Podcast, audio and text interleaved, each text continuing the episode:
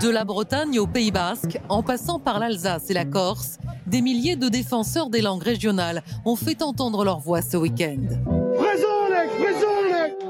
Tous mobilisés contre une récente décision du Conseil constitutionnel qui remet en cause l'enseignement immersif, une approche éducative qui permet d'apprendre les maths en breton ou l'histoire en alsacien.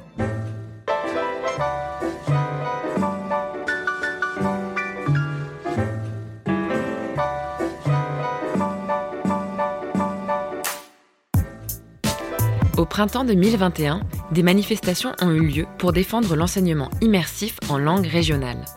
Celui-ci était remis en question par le Conseil constitutionnel et par le ministre de l'Éducation au nom de l'article 2 de la Constitution, qui prévoit que la langue de la République est le français.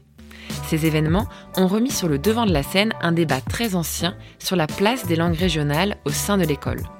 Si aujourd'hui, les langues régionales sont davantage un patrimoine historique et culturel, la question de l'intégration des langues des élèves à l'école est toujours très actuelle.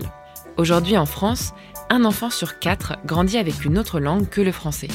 Que ce soit pour des élèves issus de migrations récentes ou plus anciennes, qu'ils parlent espagnol, créole, anglais ou arabe, le plurilinguisme est la réalité de nombreux élèves et de leurs familles en France. Mais alors, comment l'école accueille-t-elle les langues des élèves? Pour le savoir, nous avons mené l'enquête. Enquête d'école, Diane Béduchot. L'école a longtemps été le lieu de la réalisation du projet national monolinguiste.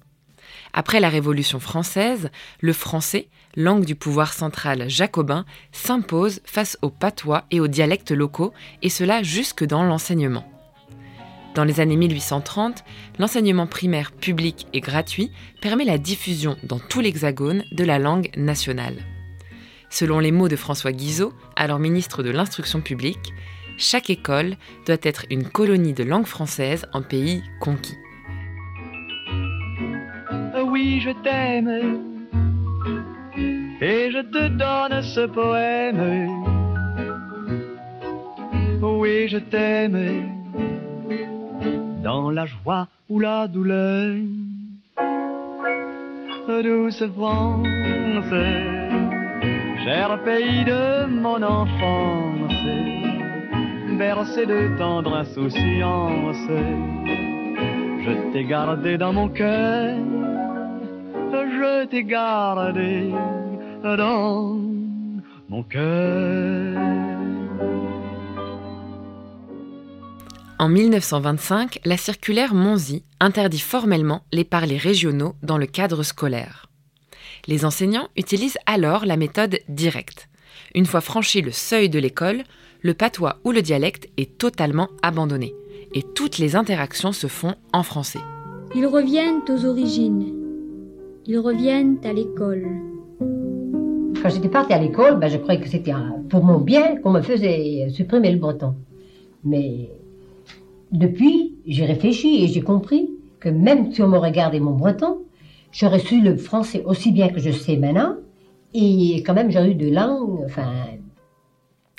Pendant longtemps, la politique éducative et linguistique menée à l'école de la République est donc celle d'un rejet des langues des élèves. Mais la situation évolue. L'ouverture européenne, l'augmentation des échanges internationaux et l'accélération de la mondialisation favorisent progressivement l'ouverture aux autres langues et la prise en compte progressive de la diversité linguistique des élèves. Dans les années 2000, on recense 75 langues parlées en France métropolitaine et outre-mer. En métropole, un quart des adultes ont reçu de leurs parents une autre langue, souvent en même temps que le français. Les langues les plus pratiquées sont l'arabe dialectal avec plus de 3 millions de locuteurs, les créoles et le berbère avec 2 millions, puis viennent l'alsacien, l'occitan ou le breton avec des centaines de milliers de locuteurs.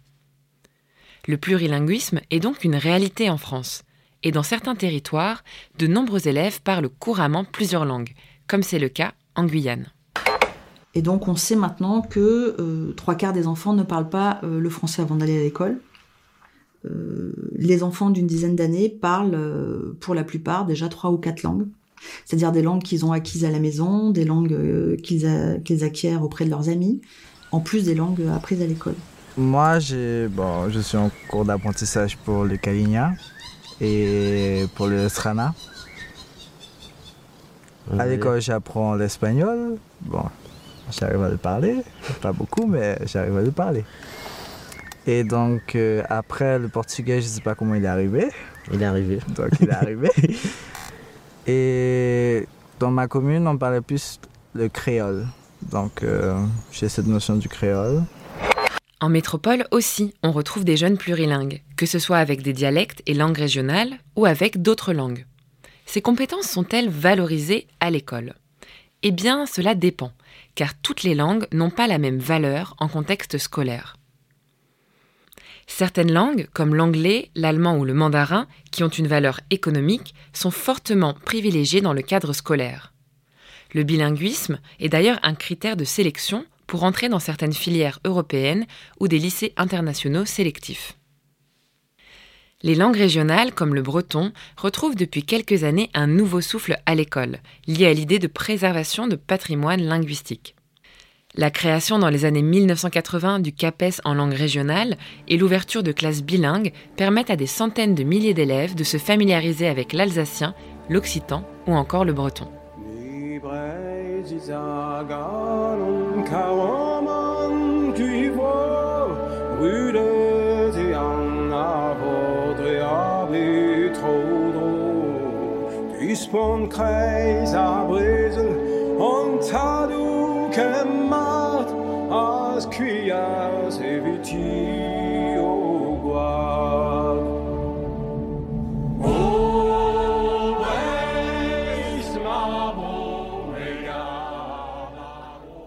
Au-delà des langues régionales, ce sont aussi les langues maternelles des élèves qui prennent une nouvelle place à l'école, en particulier dans les UPE 2A, ces unités réservées à l'accueil et à l'accompagnement des élèves nouvellement arrivés en France.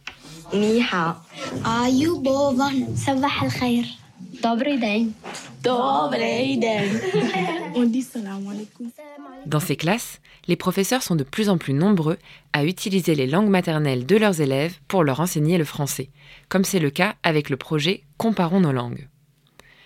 Les enseignants comparent les différentes langues des élèves au travers de leur son, de leur syntaxe ou de leur sens d'écriture pour tirer profit de toutes ces ressources langagières, comme l'explique Nathalie Auger, professeure des universités en sciences du langage. On ne tire pas assez profit euh, du fait que dans les classes qui accueillent des enfants nouvellement arrivés, eh bien ceux-ci se trouvent dans une situation de plurilinguisme. Et pourtant, les recherches euh, en sciences du langage ont montré qu'on apprend toujours une langue en référence aux langues qu'on connaît déjà. Bien, tout à l'heure, vous me l'avez transformé à la forme négative. Qui me transforme la phrase arabe à la forme négative maintenant? Non. En français, je vais dire la gomme n'est pas sur la table.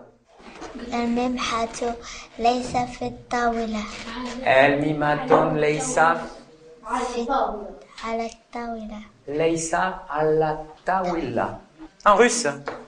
Sterka ligit nastali. Alors, tu vas nous la prononcer, on va essayer de trouver s'il y a un mot qui dit non. Sterka ni ligit nastali. Sterka ni ligit nastali. Qui peut la redire? Vas-y. Sterka ni ligit nastali. Sterka. Ni ligit. Ni ligit na. Ce projet témoigne d'un véritable retournement de la vision des langues des élèves à l'école. Ici, l'élève est considéré dans toute sa réalité culturelle et linguistique, et les langues qu'il parle ne sont pas vues comme des obstacles aux apprentissages, mais comme une plus-value. Dans la même veine, le projet Langue et Grammaire en Île-de-France propose depuis 2019 un recensement des langues parlées dans cette région, et en particulier celles de l'immigration récente, comme le mandarin, le tamoul, l'haïtien ou les langues d'Afrique subsaharienne. Alors certes, les élèves qui entrent à l'école en France ont un droit à l'éducation et à l'apprentissage du français. Ces élèves ont aussi le droit à la reconnaissance de leur identité, de leur culture, de leur langue.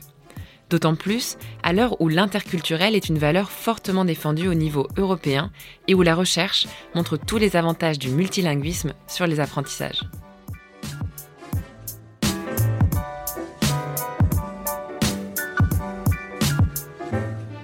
Venez d'écouter Enquête d'école, un podcast de Diane Béduchot. Retrouvez toutes les références sur le site de Cadécole. Rendez-vous dans un mois pour le prochain épisode.